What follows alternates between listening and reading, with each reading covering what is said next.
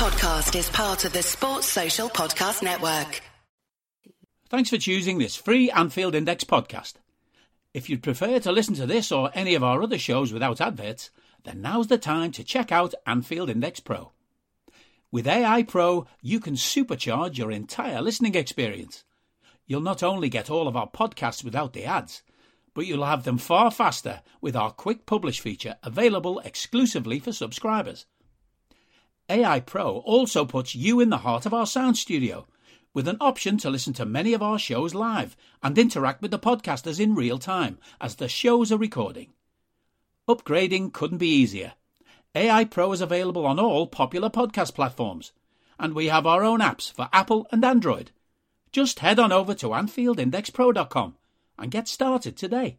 Hey guys, welcome back to another episode of the Nina Kauser Show. I am pumped. I don't like these late games, you know, they really affect my schedule. A girl needs to sleep. But when the Reds win 6 0 and Joel Matip gets in on the scoring action and we have a clean sheet, well, you know what? Exceptions need to be made, and I'm really excited. I've got two excellent panelists for you tonight and some great callers and loads of people are joining us live on discord. Uh, please keep it interactive chat away to us we really appreciate it. But first up let me introduce my guests. It would not be a show without them and i am super excited to be speaking to these two guys.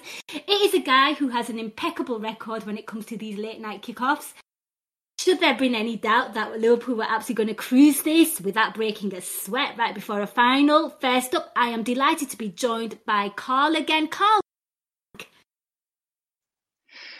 Great to be here again, Nina. And you know, as I texted during the match to say that the record looked to be intact, and, and I'm glad it was intact, kept intact in style. I mean, no better way to do it.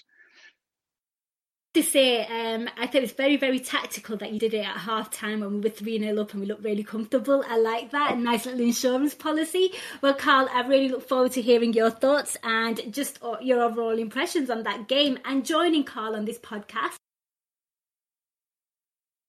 It's awesome to have him on. Um, it's my good friend. I've not spoken to him in a while. It's Justin Wells. Welcome back, Justin. Oh, it's good to be here. I haven't spoken to you in a while. Glad that I'm speaking to you after a 6 0 win because I think the last time we spoke was uh, Leicester 1, Liverpool nil, uh, right around the holidays. And, mm-hmm. Um, and a lot of people were ruining the fact that the league might be gone then. I believe that someone who didn't give up and actually has it committed in tape recording or whatever we want to call this now and just said, you know, just take it game by game was me. And don't I look smart now? Uh, don't both of you look smart because I literally threw in the towel because I looked at the points. But my God, um, I like being wrong, and I'll I'll take being wrong, and I want to be wrong all the way till the end of the season. So bring it on. And Justin, you know what? Fair play to you because you did not shake one little bit. Um, guys, um, before I get to the callers, I just want to get your, you know, my God, what a turn of fortune of the weekend. You know, Liverpool winning, beating Norwich. And then Man City doing a bit of a Spursy job there against Spurs, which was like quite unheard of. And the title race is back open. Uh, we have a game in hand. We played it today. Uh, Liverpool had to win. They did it so convincingly, 6 0. So I want to get your thoughts in terms of this result before the final and the title race. I love the fact that there's so much going on. Karl, I'll come to you first because there's lots of emotions. I mean, yeah, it was it was crazy over the weekend. Of course, we expected to beat Norwich, but at the same time, we expected uh, City yeah. to beat Spurs in a similarly easy manner. And I actually didn't get to watch the City game because I was out for food with my fiance, but I had my phone beside me. Wasn't the best reception, so I'm there trying to hold the phone up to the ceiling to get, to get updates. And I think when when City got the equaliser, you, you kind of thought oh, that's it. But, you know, Spurs responded and an injury time winner was just, just insane. And now Spurs have gone back to being Spursy and lost to Burnley tonight. So I, I think it, it, more so suggests that luck is on Liverpool's side. It make me more positive about things. The fact that that, that result was a complete enigma. Absolutely. I mean, my word. Um, uh, don't think I've really celebrated a Harry Kane goal before, but you know, there's a first for everything. Justin, um, your thoughts on the whole situation, and there is a big situation. Winning four trophies. That's my thoughts on the situation. Um, no, I mean, look, you can only be in with it. You can only be in in with a shout if you if, if you try and you don't give up. And you know, I think the media had you know had buried the, the league, um, but you know, the, the, some of the people who didn't were uh, the, the men in our uh, in our particular dressing room, and then uh, you know, Tottenham Hotspur Football Club being City's bogey team. I'm absolutely here for that. Like this is not the first time they've done this to them, and it's and and it's always pretty funny because Harry Kane should have been a City player if Dan Levy didn't flex his muscles stupidly, and it, it's all just kind of funny because both of those sides hurt themselves by not getting that deal done. I think Kane at City would be fantastic because he doesn't have, you know, he doesn't have to do any of the, running and defense that he does. But I'm not here to talk about them. I'm here to talk about Liverpool. And you make your own luck. And, and going out there and, and crushing Leeds, that was good. We needed to do that. And that was a super fun game to watch because Martin Tyler was miserable. Oh, he was on my commentary as well, and I couldn't figure it out because obviously when we were winning, I couldn't. Um, he sounded soulless, and I just did not know whether it had a lot to do with the fact that Liverpool were winning, or at that point Manchester United were losing. Maybe. Yeah, I mean, he definitely had one eye on the United match in the uh, press box, but um, you know, there's no real winner or loser. There's no real issue. There's plenty of losers, but there's no real winner between Atletico and United. It's just you know one one team has to go through in that, but I don't want to. I don't wish either of them well. And that's absolutely fair, right? So I think we're all absolutely buzzing. You know what? It's pretty late, so let's get our callers on. Thank you so much for you know everyone that stuck around, who's joining us live, who's contributing. So you know, keep let us know your thoughts. Actually, uh, type in how you're feeling. Um, I will come to our first caller. It's a familiar voice. He doesn't really really need an introduction, but I'm going to give him one all the same. Um, here with the wonderful insight once again, it's Kieran. Kieran, welcome back. Thank you. It's an absolute pleasure, my friend. Uh, you know the drill. You know what to do. This is a Kieran segment, so fire away. yeah, I thought it was a, a very uh, comprehensive one. Um, you know, Leeds aren't um, having a good season, and defensively they're just a shambles. And I was very confident that we would bang in a few goals past them, and and so it proved. And in particular, and what really impressed you about that performance? Because I don't think Liverpool really broke a sweat, but for me, I want to get your thoughts. But for me, Liverpool were just very, very clinical. Yeah, we were very, very uh, clinical. Um, I thought, um, you know, thought that despite not scoring, I thought Diaz was very lively and bright, and mm-hmm. obviously, um, I thought uh, Curtis. I thought he started off a bit, uh, bit sloppily, but then he grew into the game, and I thought he was, I thought he was brilliant actually. Um, then after then, once we just went uh, one up. Really, we just cruised from there. Really, and hit just just a cricket score. Really. Wonderful stuff. Well, Kieran, uh, thank you so much for that. I'm going to come to the panel now. So, right, thank um, you. Bye. Thank you. Um, enjoy enjoy the rest of the weekend. You know, hopefully you're buzzing on the weekend as well. Um, Karl, I'm going to come to you first because um, I think we're in this really, really fantastic position now where Jurgen Klopp has the luxury to rotate, and obviously it's a very different team. Against, um, you know, a few changes made from the Norwich game. Our, our usual um, fullbacks were in. The midfield had Curtis Jones, you know, um, been away with injury, was even on the bench against Norwich, but obviously he was starting today. Thiago and Fabinho, and um, obviously Diaz in, and um, Salah and Mane, who were unchanged, and the centre back pairing is the centre back uh, the centre back pair, uh, pairing. So I want to get your thoughts. What do you make of team lineup? Because I feel like I don't know, I don't know personally, but I didn't see any meltdowns. I was happy with it personally as well. No, I, I don't think there was any kind of negativity towards the team, and I, I, I honestly feel that there wouldn't have been regardless of who the team was, because I, I, think there's a lot of confidence in the, the squad that Klopp has to choose from at the moment, and, and even some of the, the fringe players like say Taki, for example, he's been scoring goals in the cups and that. So if, if he'd suddenly popped up, I, I don't think there would have been too many eyebrows raised, especially with Jota and Firmino out at the moment. And there was talk before the game of Origi potentially starting and, and possibly Mane getting a rest. And I personally didn't have any issue with that if, if it had happened. And I, I think with the midfield, we, we kind of had an idea it would be Fabinho and Thiago, given that they didn't start the, the weekend and, and the talk was who the third midfielder would be. A lot of people seem to be leaning towards Harvey Elliott. Surprisingly, he wasn't even in the squad. But uh, Curtis Jones came in and unfortunately, I can't remember who, but I, I, recall earlier in the week I saw someone I follow on Twitter suggesting that they wouldn't be surprised to see Curtis come in, given how you know he makes those runs through midfield. He's such a good dribbler, and that that could cause a lot of problems for Leeds, who tend to ma- mark man to man regardless of the situation. And you know, I, I think Jones came in and and you know he he certainly left Klopp with no regrets because he, he played quite well. I mean, uh, my biggest criticism of Jones is that sometimes he can dawdle on the ball too much, looks maybe like he's daydreaming somewhat.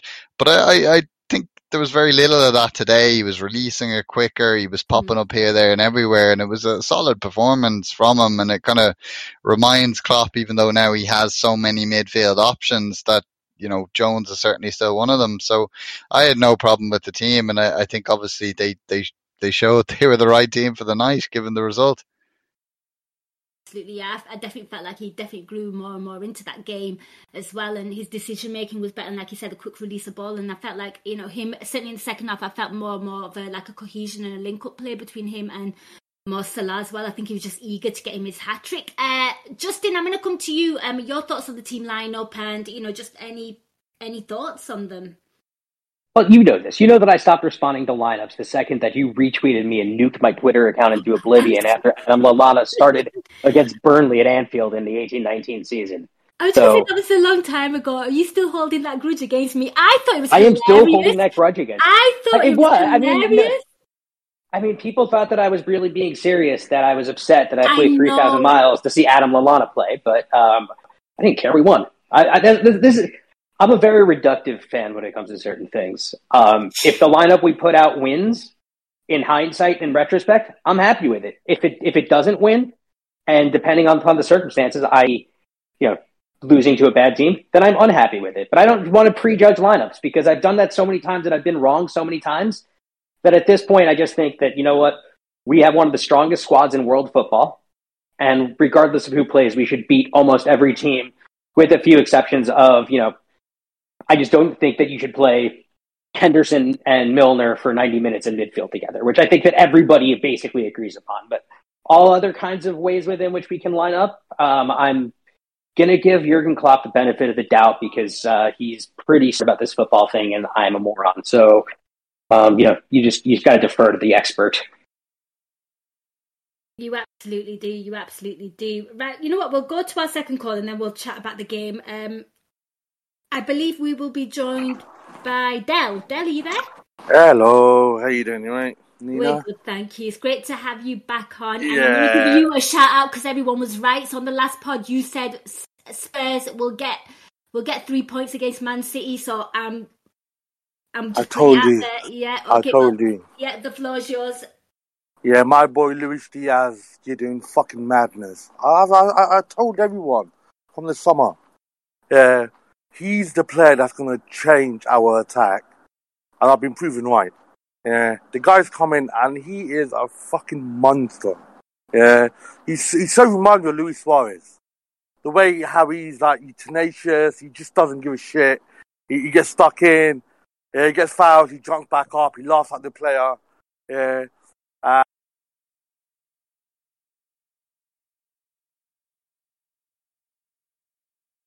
we lost Dell there.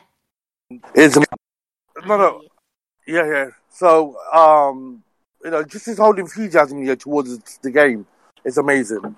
Um, you know, is um, you know, you know, his tenacity, the way how he hunts the balls, um, in passing and stuff, and all that sort of stuff. Um, but 6 0.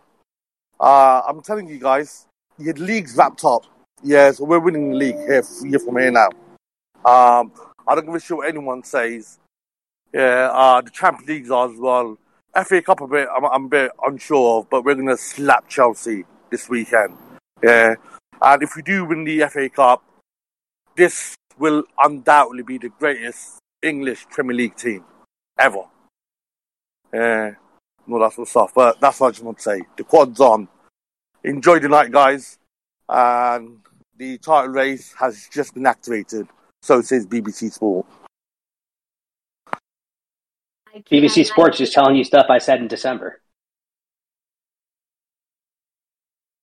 Yeah, it's a part of everyone being right except for me. I'm I'm sure I'll I'll have my moments as well. I'm sure I will. I mean, Justin, I'll come to you. I mean, your thoughts on just Luis Diaz. I mean, I thought he was um I have to agree with Dell, um, and maybe because he's a brand new player, maybe he's exciting, but I do like to watch him. I do love his movement. I love the fact that he is strong. I love the fact that when he loses the ball, he kind of chases it back.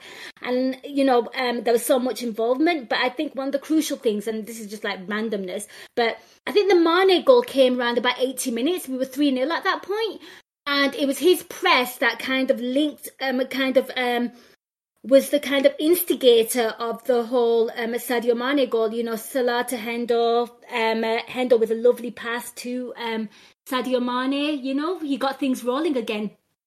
Picked up. Yeah, I mean, it's really fun because he, first off, he loves to take a man off the dribble, which is a thing that we haven't had a ton of. Because you know, Salah loves taking.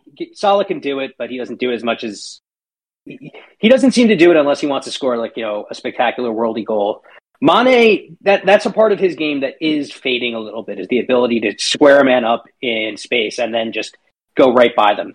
Diaz is doing that with with, with a lot of regularity. Now, I I'm a little bit more circumspect just on how he's started at Liverpool because of the fact that I think that he has been the rare player who seems to have mastered our off ball game plan before mastering our on ball one you can still see that there's a little bit that he needs to do and learn about how to actually interact and play with some of our other players because you know I think that there's the chemistry on ball is still not fully there yet, which makes sense because he's been there now for about three weeks. So obviously this these things take time, but that's you know to me a ridiculously good start because we're already talking about him being instrumental and kind of changing the way we play. Now I don't think that he's changed the way we play. I don't think that he needed to drastically change or you know be relied upon to improve our attack because you know remember earlier this season we set the we, we set a record that hadn't been set in nearly 100 years for games scoring two plus goals. So scoring goals hasn't really been a problem for us.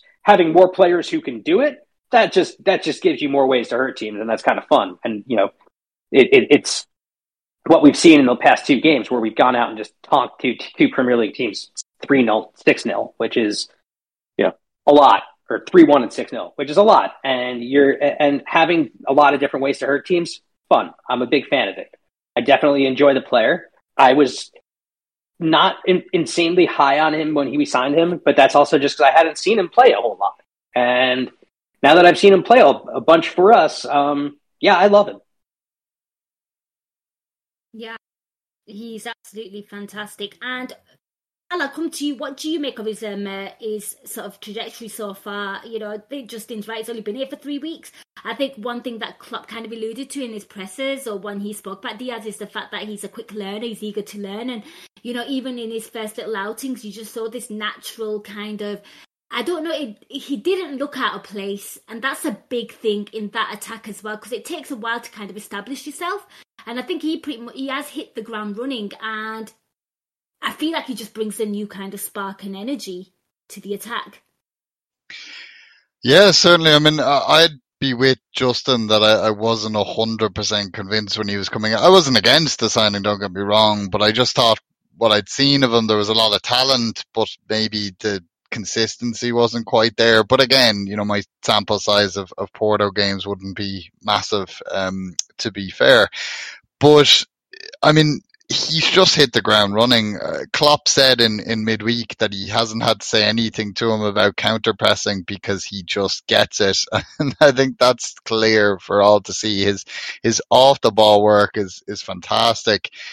And even though, as Justin suggested, he hasn't quite clicked, you know, with the, the players around him, is it, there's been moments, you know, class finds class as, as the saying goes, but, you know, that the kind of the, established partnerships aren't quite there yet. So it's scary to think how good he'll be when those partnerships are there and when he's had a, a run in the team. And, you know, maybe if not for the injury to Jota, who knows would he would he be getting as much time on the pitch at this moment as he has but you know he's he's taken that opportunity he's grabbed it by the horns and and right now it's going to be hard for, for anyone to get back in the team ahead of him because he just looks like he, he's made to be part of this team. And it's, it's so exciting to see how that's going to develop even better as it, as it goes forward. Absolutely, absolutely. Watch this space. Right, that was Dell um, wanting to, you know, hype up Diaz, and we're all here for it, and long may it continue. Um, I think he excites a lot of people, and I think the fans not only in the stadium but you know on a global scale just um are very very excited about this player. And um you know if you can you know stamp your authority and make a mark in that attack well you know what? You are truly truly special indeed. Guys uh, let's kind of go back to a little bit to who you've got to go to the top um, let's talk about this game. And Karl, I'm going to come to you because obviously it starts off, and um, I think you know Liverpool looked really, really decent. Um, I think there was only maybe a little, little scary moment with Alisson. You know, nothing, nothing too concerning. But James kind of catches him on the blind spot when he's taking his kick. But luckily, nothing came of it. But you know, it kind of bothered me because the commentator, and I can't think which one it was. It might have been Tyler that said, "Oh, the player was too honest there," almost like encouraging him and willing him to sort of dive for the penalty. And I'm like, well, you're. It's kind of hypocritical considering if a foreigner does it, it's seen as cheating and diving. Like, I don't know, like that kind of bothered me to begin with. Um, but yeah, I don't think Leeds did an awful lot. But you know, 13 minutes in, uh, Liverpool just looked really decent. Um, a penalty and a clear penalty had to be a penalty. Um, you know, um, I think it was their player Dallas with the handball.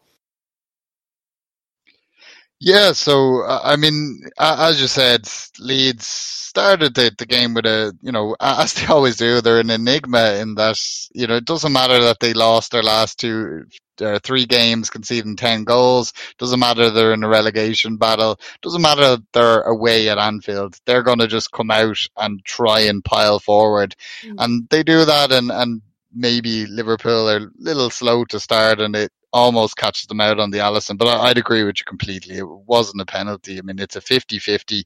The mm. ball spins loose and, and Matip deals with it. Um, but aside from that, you know, Leeds were huffing and puffing, but they weren't really creating anything. And, yeah.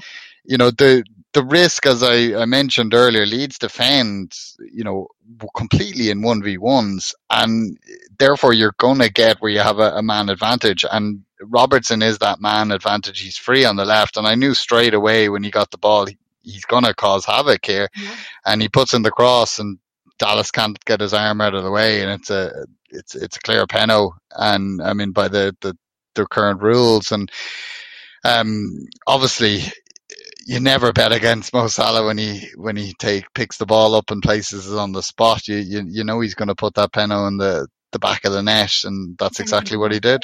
Yeah, absolutely. Just so much confidence. And Justin, your your thoughts on on the penalty? I mean, he's just so clinical. I mean, I want to get your thoughts just on you know the the, the penalty, the build up, and even your thoughts on the whole James situation as well. I don't, I don't know if we had the same commentary, but like I'm sure it was time. Oh, we did. I, I had to listen to Martin Tyler and Stephen Warnock just like everybody else. Um, mm. It was brutal. They're morons. I hope to never hear them again. I'm sure I will. I'm sure it'll bother me. But um, I mean, it's a nice. It's a it's a very clear penalty. I love Stuart Dallas by the name, not the player, not anything about him, but it's just a great name. Um, but uh, it's a clear pen, and I'm really just more excited to talk about a goal that happens later in this. Yes, we're, coming up to that. We're coming up to that. Um, but you know, in, in that little bit of time as well, of course, um, Raphinha offside, which was a clear offside. I thought um, Justin, I'll stick with you on this as well. I mean, there wasn't much of a threat from Leeds. I think Karl's absolutely spot on. And I think what kind of, if they were going to have a little chance, and this was maybe their little, this was maybe their little spell where they tried to sort of have their little moment, but they were trying to hit us on the counter. But I think our high line just dealt with them really well, and we were just catching them offside. So there was just real no threat from them whatsoever. I think the, the Uh, shot happened around about. I mean, the offside was about twenty-seven minutes, so they just had like a small little time. It did, and then look, the, the Raphinha panel, the Raphinha goal that is overturned, that, that doesn't count because it was six yards offsides anyway. Um, six is an ex, expre- exaggeration, but he's, he's well off. But it does come off of a foray into midfield by Joe by Joel Matip that did not come off well, Yep. and he was not deterred by that. He was not. And you know what? You just teed yourself up nicely. And you know what? We have seen those marauding runs from the middle of the park. And you've seen his legs sort of cave in in the final third. But, you know, let's, let's just, let's just paint the image. You know, um, Diaz to Matip, um, you know, makes a run in the middle and then he passes it out wide to Salah and, um, uh, you know, Salah with a gorgeous pass. I mean, talk to me, my word. It's a gorgeous pass, but you know what? All credit for this goal comes from the man who dribbled as far as he possibly could, passes it off into a space that he could easily receive the ball from back from, and finishes it with a plum. That is a fantastic goal from Joel Matip. We've all wanted it. We all got it. I hope to see that happen again at some other point in my lifetime. But if it doesn't happen while he's still at Liverpool, you know what? This one, this one opportunity to see that gorgeous, gorgeous man do this was fantastic. And I want to see a version of the goal with Virgil van Dijk commentating it, just to see exactly how much of the piss he can take at Joel Matip, because that's a. It, it's just it's everything you wanted to see from him when he's wanted when he's done that. He's an extremely likable player. You want to see extremely likable players do things that are that bring you joy, and he did a thing that brought me joy. And it's you know it's nice to see also because he's had a few games recently where he hasn't looked particularly great. And against Norwich, you would have figured those opportunities to dribble would have been there, and he wasn't taking them. So it was nice to see him reach back, grab some confidence, and you know do what we've all dreamed of. Absolutely. And you know what, uh, Karl, to me about that goal. I mean, I think I was kind of hoping that maybe Jordan Henderson gives him a little bit of payback and splashes him on his head a few times. I think that was the only thing that might have been missing, but my word, um, I think we were all waiting for a Joel Matip goal. So talk to me about that. I think it just brought a lot of joy, you know? Yeah, I mean, as Justin said, you, you can't help but love Joel, and you know every time he makes one of those marauding runs into midfield, we're we're just picturing him either you know kind of skipping past three or four before slotting it in, or, or maybe rifling it uh, top corner from the edge of the box. And unfortunately, that doesn't happen too often. But I mean, he had a lot of joy as far as his runs went today, and I think the way, as I said, Leeds set up with the the one v one defending. Once he shirks off his man, there's there's just open fields for him to gallop into, and he, he took full advantage. And it's just to, to see a centre half playing a nice little one-two at one of your forwards before putting it into the, the back of the net. It, it's it, it's the kind of goal you're you're going to remember and enjoy for for a long time to come. Um, and it's just fantastic. I mean, the, you know, the for me as well, like when you, like, I, I always thought his goal would be a bit of a clumsy one, I'm not going to lie. But he took that really well. He, he did. Uh, I mean, he, he has these these moments in, in the box where you, you almost think, as uh, people were joking on the Discord, him a number 10, and he does just have those moments. I mean, I look back to remember his assist for Origi um, in the Champions League final. Um, again, the, his assist obviously just only a few games ago. Like, he has this, this vision, this like you- you'd think you'd want. I wonder if maybe he was an attacker when he was a youth player or something like that, because he just has, seems to have something in him when he gets into those areas. He does, he does. What a fabulous player. Hey, he was a midfield. He was a midfielder at points in time in his career at Schalke. Um, something something that I think is very unfair on tall guys, which you know usually ends up lending itself to center backs, is if you look at guys like Mamadou Sakho or Joel Matip, it's because of the fact that they're incredibly tall and their limbs are really long. Every single one of their activities looks more gangly than it is. It's but like true. have some respect on them. They're professional athletes and center backs playing extremely high level football. They are far more coordinated than you. Very, And I say you mean everybody, not necessarily you, Nina, or you, Karl, although they're more coordinated than the two of you. And me. They're more he's more they're more coordinated with me than me too.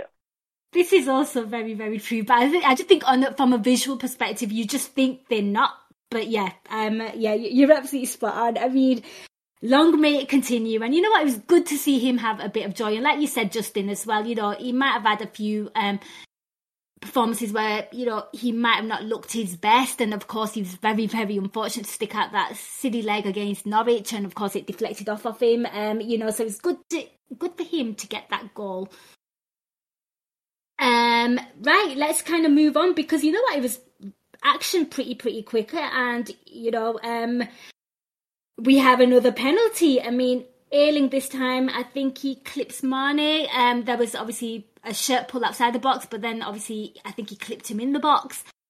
And we have another penalty. And Justin, I'm going to come to you because again, that man, Mo Salah, there shouldn't be any doubt, but you know, picks the same spot, but the keeper knows about it, but this time he just sort of um, you know, puts it higher. Simple. Yeah, this is where this is where I'm going to point out that Leo Messi is crap at penalties, and you know, it's not necessarily um, a, a throwaway skill. Being able to finish from the spot very important. It would be even more important if we actually got the amount of penalties we deserve for the amount of times we attacked. But today we actually did, and um, it's good to have a guy who really, really, really um, just every time he steps up to the penalty to the penalty spot, I'm confident he's going to score. Now I know that some other people, because of the way in which he does it, don't always feel that way. Um, I'm not going to call out anyone in particular here, Henry Jackson, but you know what you are, but you know who you are. Um, and he, uh, you know, he, he stepped up and he, and he and he rifled it in, and it's it, I'm I'm just full of confidence when he does it. Um, so yeah, that was fun. I, I enjoy being three 0 up before halftime against a team that you're that isn't going to come back against you. Absolutely, absolutely. And, you know, it's also worth noting as well that they were out with a few injuries, and I think Bamford being one of the more, more noticeable ones, which is why maybe they were really, really quiet up top and there was absolutely no service. And, you know, it was very easy for us. And, Karl, I come to you. I mean, your thoughts on the penalty, your thoughts on the whole decision. Um, I think there was, um, I think Thiago was um, talking to the ref about a potential red card, but because it was he went to kind of I don't know play the ball rather play the man, so it was at the referee's discretion. I think that's the new rule now because he was the last man Ayling. But um, your thoughts on the penalty? Yeah, I think it's it's a good ball in behind. Mane's obviously alert to it, and he, you know, at that point the the Leeds defenders are second best, and and they're going to be just scrapping for it, and, and that's exactly what happens with Ayling. He's pulling at Mane, he just can't pull him down, and in the end he just clips him in the box. And I mean, obviously with the rules, double jeopardy, uh, you know, it can't be a red card and a penalty if it looks like an honest attempt to play the ball. I mean, it's as close to not being an honest attempt to, to play the ball as you can possibly get. But, you know, I, I think the ref gets it uh, right in that sense. Um, but, you know, again, you just, uh, uh, you can't doubt uh, Salah from the spot.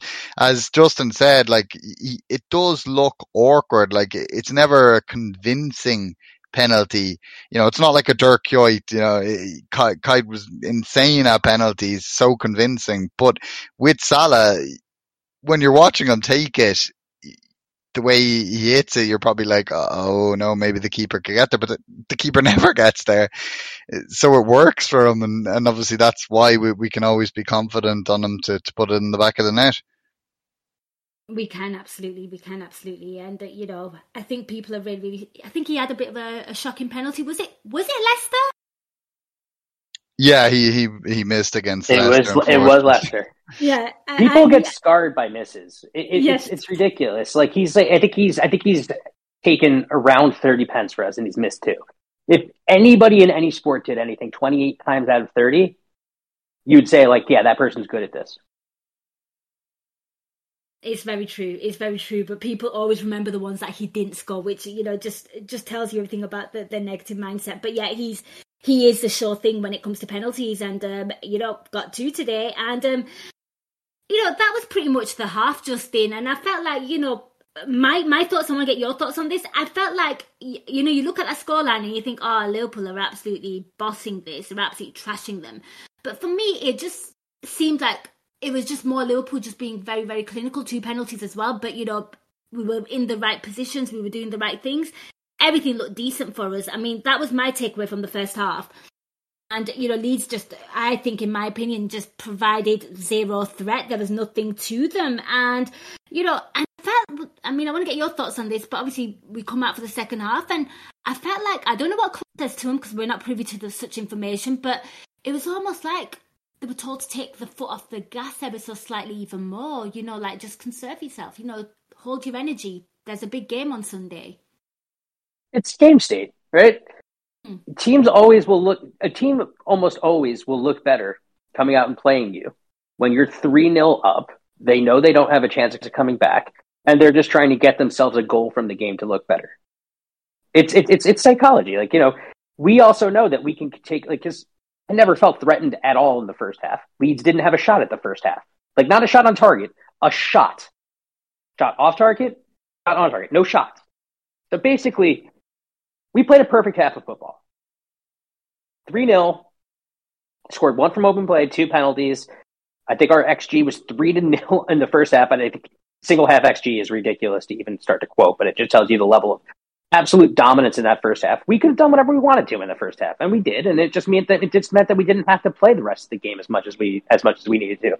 And then for good measure, we still scored three goals in the last 15 minutes of the game to blow them completely out of the water.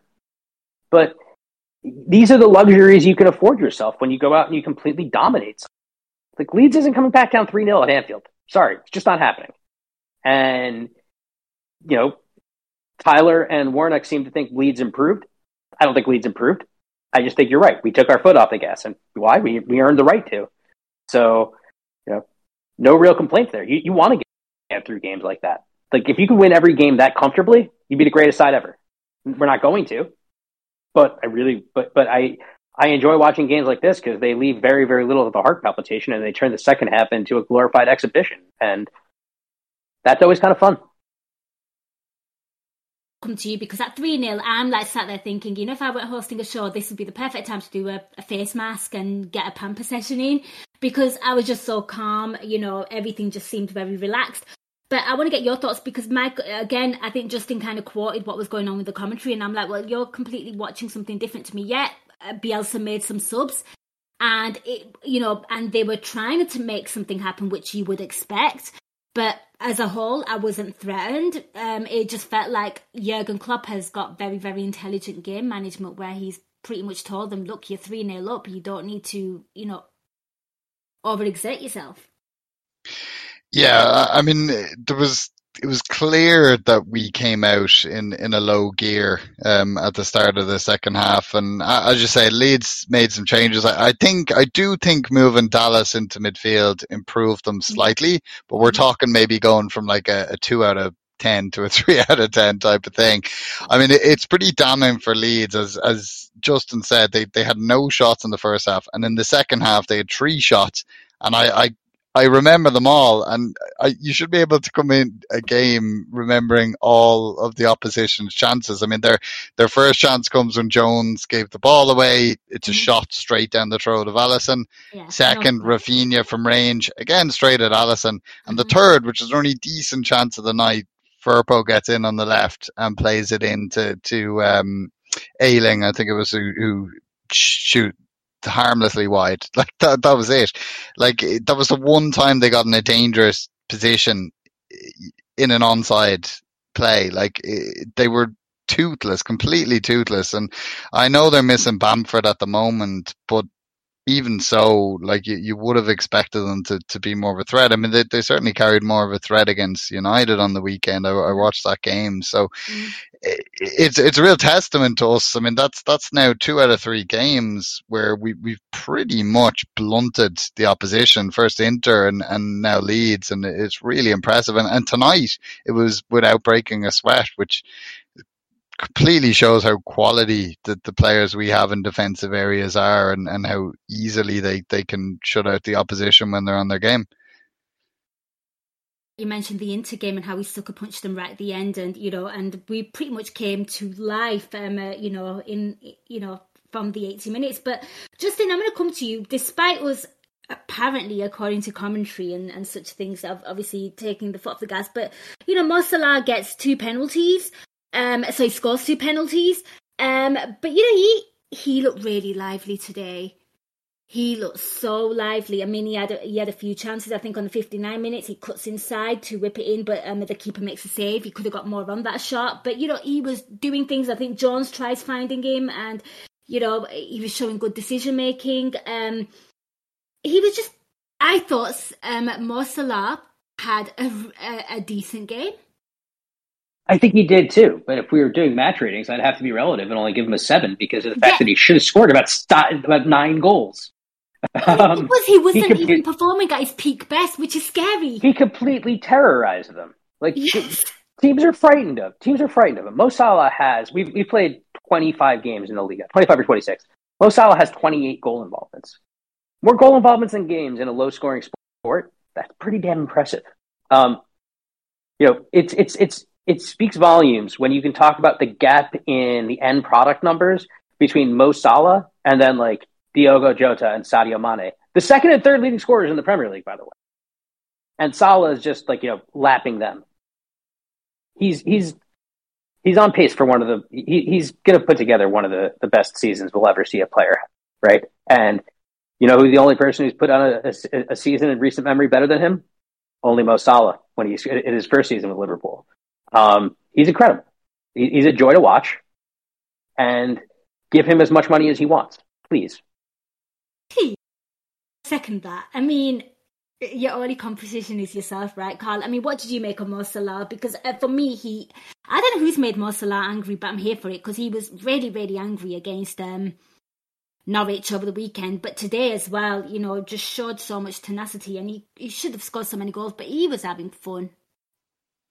Yeah, like uh, I'd agree with that analysis. Like he, seemed to be enjoying his game. Like I, I, I think much like a lot of the rest of the team, he, he didn't really have to break a sweat to do it. But regardless, he, he had a lot of chances, and as Justin suggested on another day, he, he may well have had five or six goals. Like it, he was just such a, a, danger, even when he's he's not giving it hundred percent.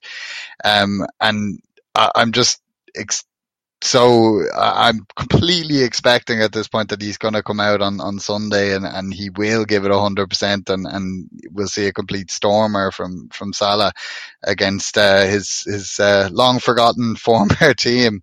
Um, it, it's like he's I, I every time I'm on this show, the contract comes up, and I when I'm watching him play really well, I'll be honest, I forget about the contract situation, and then someone reminds me, and it kind of brings me down.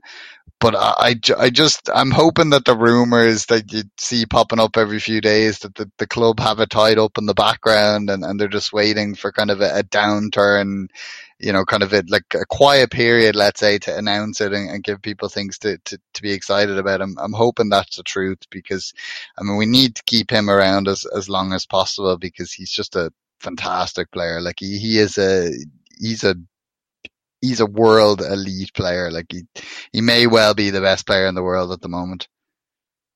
Uh, you remove Maywell.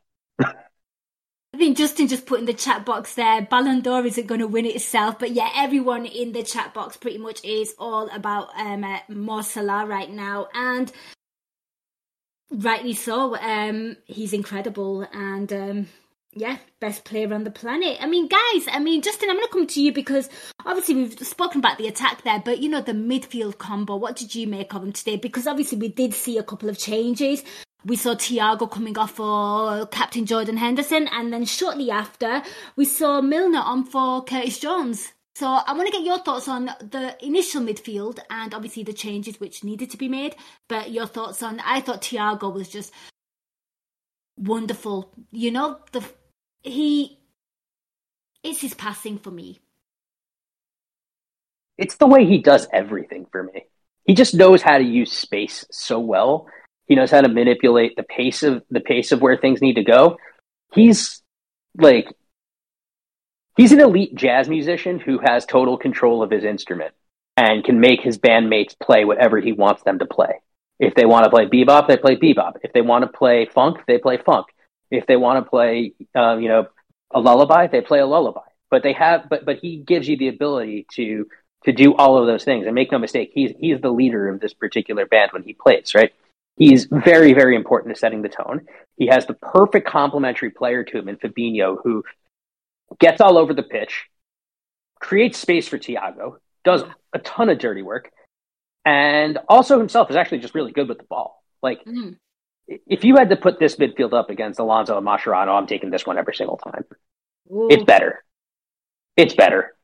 I, I, don't care how, how much more how, how, tenacious Mascherano was in the tackle. Fabinho tackles better than him, has longer legs, and uses the ball better. And Thiago is, you know, as good or if not better a controller controller and, and pace setter than Xavi. So yeah, I'm I'm absolutely taking this midfield over them.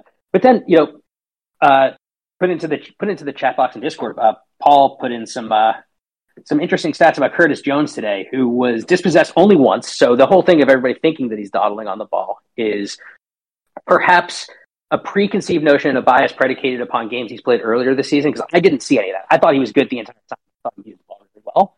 Ten ball recoveries, leading the entire, leading everybody, and completed six dribbles, complete, completed 88% of his passes, seemed to create a lot of opportunities. And he had one really, really nice slick shot from his left foot, but he did try to play Mo in for a hat trick, but I thought it was actually easier for him to maybe take a shot on and finish mm-hmm. himself too. So, um, those situations, if the, if this game was nil nil when that happened, I'd be probably a little bit perturbed at the at this at the lack of selfishness there. But uh, again, given the game state and where it was and what Salah was, you know, going for a hat trick, I have, I have no problems with it. But I just thought Curtis Jones was very good, and I, uh, I mean, I, am a big Curtis Jones fan. I think he's, you know, the realest of deals, and I also just love the fact that we have a, you know, a, a Scouse midfielder coming through who's, you know, arrogant in the good way. One thing that really impresses me, I want to get your thoughts, Karl, on on both Thiago and Jones, and I thank you, Justin, for those um, numbers and stats, and you know, a massive shout out to who was it that put them in? Sorry, I have to scroll. Paul, up. Paul of the Positivity Podcast. Paul of the Positivity Podcast. So thank Paul you. Paul of the Positivity. Yep. Uh, Paul of the Positive Pod. Yeah, positive Paul. Let's call him that. Um, I mean, Karl, I'll come to you. I want to get your thoughts on on both Thiago and Curtis Jones as well. And I think one thing that I absolutely love is the fact that you know when when people like Curtis Jones do come on with and we've got so many games as a final. I like the fact that everyone's just eager to impress. Every you know we've seen Harvey Elliott very very impressed since he's come back from his injury and before that. So I mean I want to get your thoughts because this is a headache that I think every manager wants. Yeah, certainly. I mean, we talked about the, the squad options earlier when, you know, discussing the, the team selection and uh, particularly in the midfield at the moment, there's a, a, wealth of options, so much so as, as we said earlier, Elliot didn't even make the bench. And, mm-hmm. um, I, I think you, you look at Fabinho, like he looked a little tired against Inter Milan when he came off for Henderson, and you know he had a good game. Don't get me wrong, but he looked tired. He played a lot of games lately, and and we were able to take him off in that game. Went on to win the game, and then obviously we left him out for Norwich, and then he's come back in tonight refreshed. And how good is it to be able to to, to rest a key player and and just let them recharge that bid and so they can be a hundred percent. And that that's the option. Fine, that's the kind of opportunity that that having these options gives you. And you know, Thiago, he was fantastic again tonight. He, he obviously came on against Norwich and, and was fantastic. Like when he's on it, he makes football look effortless. His movement's effortless, his passing's effortless. It's just a complete joy to watch. And it, it's so important because he, he makes us tick and he, he kind of cuts down on that over reliance on the fullbacks. You know, there, our fullbacks deliver nine times out of ten, but there can be games where maybe good tactics from the opposition or maybe an off night can make it difficult for them. And, and on it's those games where we can kind of struggle for creativity. But when you have Thiago in there and he's purring, you know, it, it doesn't matter because he's going to make you take. He's going to create those opportunities. He's he's going to make attacks start, and and it's it's just great to, to have him there. And Klopp talked about how good he is and, and how they're working to try and keep him fit. And I, I, think obviously again, a big part of that is, is having that, that option to rotate and, you know, bring the likes of Keita and Henderson in, give Thiago rest, bring them back in for the next game. It's just fantastic to, to have the, those options. I mean, just, I, I, I feel I'll be waxing lyrical about op- options for the next three months because we, we didn't really have them earlier in the season, especially in, in that midfield area. And as for Curtis Jones, as, as I touched on earlier, he, you know, he had maybe one or two iffy games recently. He also had a couple of good games, and that's natural for a younger player. They, they're going to be up and down. But I, I, do think he was very good tonight. I, I remember at one point he, he lost the ball in the tackle, but then he was quickly back around working with Thiago to, to win back possession and, and we were quickly off on another attack. And like he, he was tenacious. He, you know, his, his passing was really good. Um, and, and those runs, as, as I said, I wish I remembered who tweeted it, but the, the person that suggested he'd be a good choice for Leeds. So kudos to them. They, they got it right because, uh, he, he certainly made a difference in, in with those runs through midfield. Mm-hmm. Absolutely, absolutely. And you know what? We're speaking about the substitutes, Karl, and I'm going to stick with you because, we of course, we spoke about Diaz's involvement in in the goal round about 80 minutes. But, um, you know, the sub Hendo again, um, you know, it was a gorgeous um, ball from uh, from Mo Salah to Jordan Henderson, who, you know, finds Sadio Mane so perfectly, and it's a gorgeous goal. But it's great to see that these subs, when they are made, are having an impact, which was very, very similar to what happened with Jordan Henderson against Norwich. Yeah, definitely. I mean, we, we talked earlier about um, Henderson and, and Keita coming on against Inter Milan and, and making a difference, and Thiago against Norwich, and then now tonight again Henderson comes on and, and does well. I mean, the, the goal was just, it kind of summed up Liverpool pressing high. Obviously Diaz is, is pressing on the keeper. That forces the keeper to, to release it quickly. And then Henderson is powering through midfield. He intercepts the clearance and then links up well with Salah, gets in behind and, and then finds Mane, who finds the top of the net. And I mean, it, it, it's just we haven't had that really in in the first half of the season. You know, when half our midfielders were out, and you know we only had the the three three or four attackers to to pick from.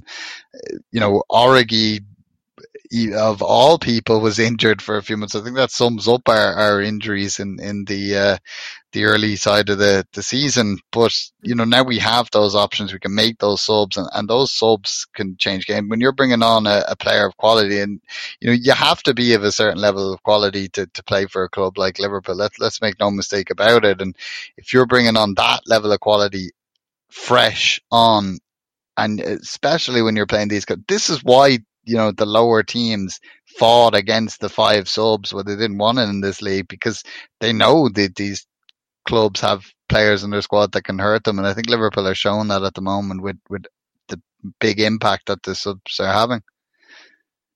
The three subs and Klopp made all three. And Justin, I'm going to come to you because all three were kind of devastating in those little latter stages because, of course, you know, Diaz came off for Origi as well, and of, course we know Origi went on a, a kind of a, a, bit of a run. He got blocked by the keeper, and Mane was there to rebound, but Milner was part of that little passage of play as well. So you know, I want to get your thoughts. I mean, I'm going to say something really controversial, which is that I love Jordan Henderson. Uh, I mean, look, I mean, I, I think that the the goal that Henderson assists for Mane is three players making fantastic plays, right? Salah, Henderson being in the right place at the right time off of Diaz's press. Mm-hmm. So, winning the ball immediately to Salah and seeing that he's going to make a run into a into a blind spot in a blind area, and getting himself forward when the opportunity arises rather than just trying to force yourself forward. Like, like th- this is a Henderson goal that actually comes from being restrained and taking what the defense gives you rather than actually trying to force things that aren't there, right? Because that's when he plays at his best. He j- is when he takes things that are that are given and he just takes the space and he uses it wisely. The, the reverse ball from Salah to Henderson for the for the Mane goal is out of this world. It's a fantastic ball. It is insane vision. It is played perfectly. He get and then Mane with making that run gives Henderson a perfect opportunity to just square for an assist. That's a type of goal that you love seeing your team score, especially when you're you like seeing them score it when you're when you're at any point in the game. But you know the way in which it scored today with just bringing some subs off the bench and then completely and totally just cementing Leeds' misery by piling that goal on and then piling two more on in quick succession. That was nice. I like that. I don't like this lead side. Like I really, I really dislike them. And the sub that I wanted to see do exactly what he didn't do was I wanted to see uh, James Milner come out there and absolutely level Pascal Struijk. Like I, I like I wanted to I wanted to see Milner like plant him in like the twelfth row of the King Kenny stand somehow. But that was not to be. We can't get everything we want. No, we can't. I mean, he did have a shot that was blocked. You know, typical James Milner, hard shot. But you know, um, Karl, I'll come to you. Uh, you, you know, uh, I love the fact that you know towards that time, I was like ready to switch off and think, right, need to get ready for the post-match show. And Liverpool had other ideas because they turned on the attack again. And obviously, we've spoken about um, the Sadio Mane um, goal. And then, of course, he, he got the second one with Origi, um, uh, obviously being an impact sub as well. And he's really impressed every time he's come on as well. And, you know, like you said, mysterious with the injuries and he's come back. And I think he surprises a lot of people with, you know, like, I don't know his strength and how he takes on players and he, he his ball control's gotten better. You know, I just felt like the ball just got a little bit away from him where obviously the shot was blocked. I mean, and it kind of rebounded and ricocheted off the keeper. And, you know, Sadio Mane, right place, right time. Yeah, I, I think when Origi, I mean, it was somewhat overlooked on the weekend that, that obviously he came on against Norwich, and I, I felt he he made a difference because I, I think yeah. just his presence, his his height, his size, it it gave Norwich something different to, to think about, and I, I think that that created more chances for the, the players around him. That there was more space, and I mean, again, to, tonight obviously maybe had less of an impact, and, less of an impact was required because we, we were out of sight by the point he came on. But nonetheless, you know, Origi's going to he's going to come on. He's he's going to work for the team, and that's exactly what he does. He he makes a run. He's found by Milner. He goes in for a 50-50 with the keeper, and obviously we get a little bit fortunate with the way the ball kind of springs out and hits off the defender's shin and and finds its way nicely to Mane. But you know, Mane wasn't going to make any mistake from there. He sweeps the ball into the back of the net and makes it five 0 and you know, it, it's just Origi's work rate obviously plays a part in that because, you know, he, I wouldn't say that was a lost cause, but what I would say about him is he, will chase down any lost causes. Like he, he will run all night for the, for this team. And it, it's great to have that kind of player to, to bring on. Um, and obviously it played dividends with this goal. Absolutely. And Justin, I'm going to come to you now because, you know, at 90 minutes, you think it's shut up shop, but Obviously, we got into injury time. I think it ran about 93rd minute. Robbo corner. Virgil van Dijk with a header. I mean, I've been funny, buzzing, laughing, but what the hell was that defence doing? He literally had no one around him. Like, I would be furious well, as a Leeds so, fan. We've been talking about a lot about how Leeds defend one on one all over the pitch, and that's how Bielsa sets up every place, even corners. But the real problem with how Bielsa is doing this is also that none of his defenders are actually good defenders. So they're bad when it comes to this and one-on-one defending. And yeah, nobody marked Van Dijk because they quit. Right? They at five at five nil after Mane's last goal, they quit. They shouldn't have even surrendered that corner. They did. Not a, you know, it's a good enough ball in realistically, I think anybody could have hit that particular corner at that point in time and just found Van Dijk's head because that that that's just a team that quit. And uh, yeah, you know what? Screw them. They deserve it. Very glad we beat them. Very very glad we beat them this badly. This is what you get for hurting Harvey Elliott. Yeah, absolutely. And um, I'll come to you because we were just having a pre chat. I mean, like, what a wonderful night, you know? Uh, two centre backs score. We're happy with that. And we were talking, and the last time that happened was, uh, of course, against Dortmund. We had to kind of rejog our memories, but just wonderful stuff from Virgil van Dijk. You know he's going to be a threat in the air. And um, I I can't think which team where he you know he was an absolute threat in the air and no one was marking him. Uh, the the game escapes me now who it was against, but the defense was absolutely shocking for Virgil van Dijk. There was nobody there, and I think Justin hit the nail on the head. They pretty much given up. You know, all the stuffing had been knocked out of them. But I love the fact that Liverpool just showed just so much aggression. It was like they had a little snooze in the middle of the game where they turned down the intensity, and then everything was just turning good for them.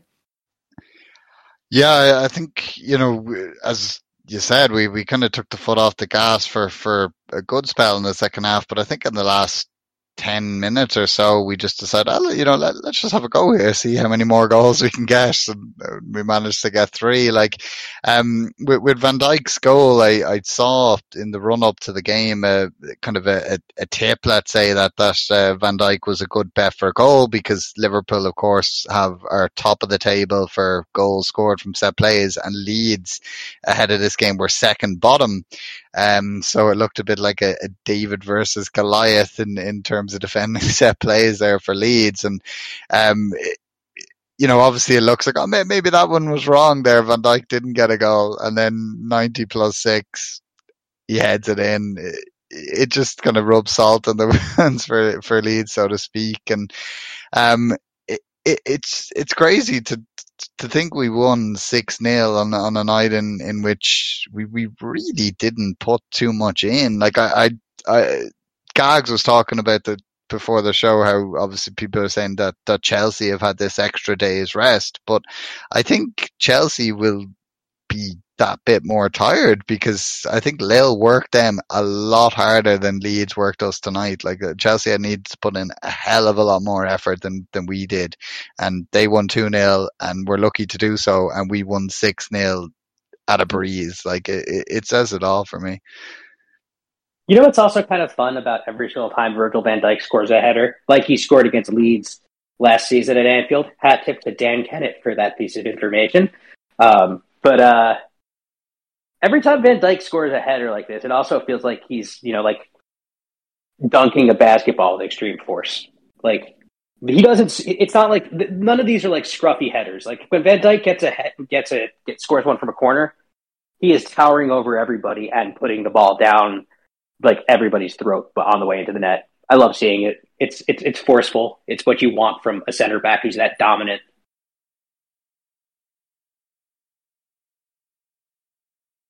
the end of um, I'm going to have to get man of the match out. So, Justin, I'll come to you first. My, my man of the match tonight? Yeah. Joel Matip. I love it. Absolutely. Yeah. Moments make matches, and that moment made my match. Yeah, I think it made it made my um it might make the season. Who knows? Uh, he needs to score the, the, the decisive one. But yeah, it's up there. It's brilliant. I'm smiling just thinking about it. What about you, uh, Karl? It's tempting to go with Matip as well, certainly given that moment. But I, I think I'm going to go with Thiago. I just, as I said, it, it just looked effortless for him on the night. Ah, oh, but thing is, Thiago always does amazing things.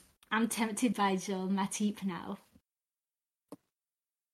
Well, you know what, guys? Let us know your man of the match. I I'll probably give it to Joel Matip as well, um, just because he's just hilarious and he scored a wonderful goal today. But on on a serious note, I thought Mo Salah had a phenomenal game as well. Um, you got to give him a shout out. He wasn't even performing at his best, but he still was absolutely devastating. Guys, that is the end of the Nina Kauser show. Thank you so much for everyone that joined us live. Thank you to our callers. Um, a massive thank you to these two. But before I let them go, I'm going to get some plugs. I'm going to come to you first. Karl, where can people find you on social media? And is there anything you'd like to plug? Yes, yeah, so you can find me on Twitter at KMac of the Kop. Um, and as for plugging, um, Nothing really. Uh, myself and Guy, we, we got we got a couple of things out for, for one up a few weeks ago with all the, the, the big news in the, the gaming area, but there hasn't been much um, of late to talk about. So, but hopefully we'll get a, a pod in the, the pipeline for before too long, and, and I'll have something to plug next time I'm on. Wonderful, wonderful stuff. Give give Karl a follow. And Slim PJ says for him it was Curtis Omane. Good shouts. Uh, Justin, over to you. Where can people find you on social media? And is there anything you'd like to plug? Um, so you can find me at either Rolls on Shabbos, or if you're feeling a little bit more like you don't want to see someone rant about, um, well, sports. Um, you can also just follow LFCNY, the official supporters club in New York, and um, you know we have. Uh, a charity raffle this weekend coming up for the LFC Foundation. And then a little bit later on this season, we're going to be doing a canned food drive and fundraiser for a local food pantry. So as always, you know, I'm just going to give a plug to say, please help out people. Please help out um, those who are less fortunate than you because uh, you can, a little bit goes a long way. Absolutely, and I think everyone on Anfield Index and just in the Liverpool fan base absolutely shared those sentiments as well. If you can help out, do help out guys, uh, thank you so much for listening. Um, thank you for joining us, and um, it's going to be great watching the final without a post-match show. Uh, I think Guy Drinkle will be taking over the hosting um, duties. Um, I'm excited about that as well. Um, thank you so much for listening. Uh, take care. Till next time. Up the Reds. We hope you enjoyed listening to this Anfield Index show. Please be sure to subscribe to our channel so future podcasts find their way to your device automatically. There's nothing quite like fan engagement, and we'd love to know what you think of anything discussed on this show. The best way to get in touch is over on our free Discord community, where both podcasters and listeners debate the hottest LFC topics 24 7. Sign up free now at AnfieldIndex.com forward slash Discord. You won't regret it. You can also follow us on Twitter at Anfield Index and find us on Facebook by searching for Anfield Index. Oh, and before you go, we'd love it if you could leave us a five star review on your favourite podcast app. It only takes a couple of seconds, and it means the world to the people who create these free shows. Sports Social Podcast Network.